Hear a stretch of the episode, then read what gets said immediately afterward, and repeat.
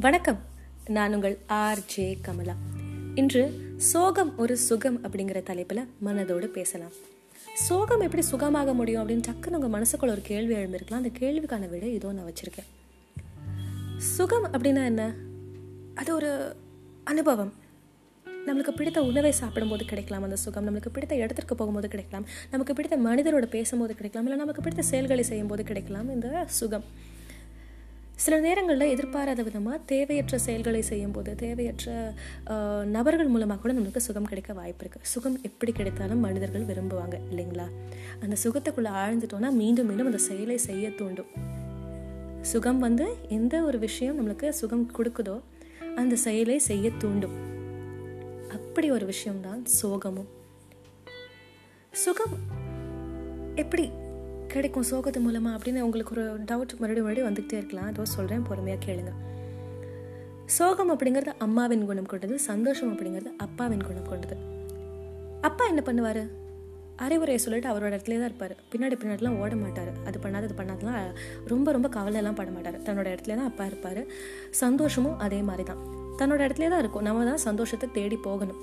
எப்படி நம்ம சந்தோஷத்தை அனுபவிக்கலாம்? நம்மளே தான் வந்து டக் டக்குன்னு டெக்னிக்ஸ்லாம் யோசிச்சு இதை விட்டுலாம்ப்பா இதெல்லாம் கவலைப்படாதப்பான்னு சொல்லி நம்மளே தான் வழிவகுத்து வழி வகுத்து நம்ம சந்தோஷத்தை தேடி போகணும்.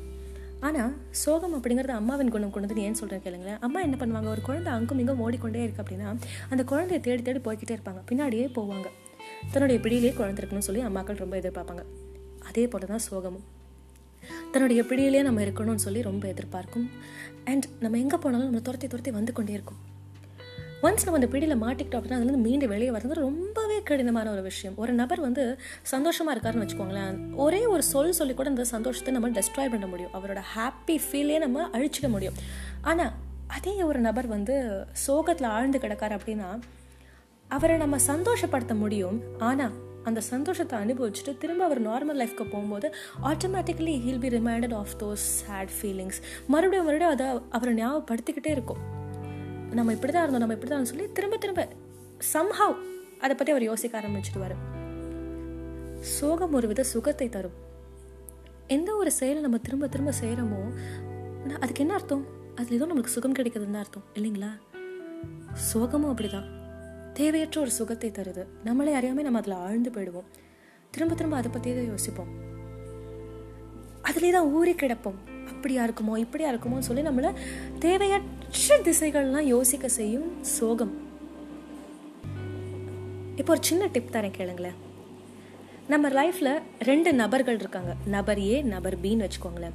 நபர் ஏ அடுத்த பத்து நாட்கள் தான் நம்ம கூட இருக்க போகிறாங்க நபர் பி வந்து அந்த பத்து நாட்கள் அது போக இன்னும் வாழ்நாள் ஃபுல்லாக நம்ம கூட தான் இருக்க போகிறாங்க அப்படின்னா ஆட்டோமேட்டிக்காக நம்ம என்ன பண்ணுவோம்? அடுத்த பத்து நாட்கள் ஃபுல் அண்ட் ஃபுல் கான்சன்ட்ரேஷனாக அந்த நபர் ஏ மேலே வச்சுட்டு இருப்போம். என்ஜாய்மெண்ட்லேருந்து சாப்பிட்றதுலேருந்து தூங்குறது மொத்த கூட அவர் கூட தான் நம்ம இருப்போம்.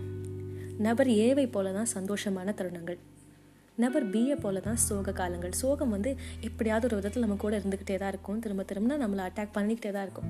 அதனால எப்போ நம்ம கூட இருக்க போகிற அந்த சோகத்தை பற்றி கவலைப்படாதீங்க. எப்படியா இருந்தாலும் அது இருக்கும். நபர் ஏ வந்து எப்பயாவது தான் நம்ம லைஃப்பில் வந்துட்டு இருப்பாங்க. நபர் ஏக்கள் பல பேரை சேர்த்து கொண்டே போங்க. நிறைய சந்தோஷ தருணங்களை குட்டி குட்டி குட்டி குட்டியாக சேர்த்து வச்சுக்கிட்டே போங்க. உங்கள் லைஃப் ஃபுல்லாக பாசிட்டிவாக மாற்றிக்கோங்க ஸ்டே பாசிட்டிவ் அப்படிங்கிற கருத்தோட இன்று மனதோடு பேசி உங்களிடமிருந்து விடைபெறுவது உங்கள் ஆர்ஜி கமலா.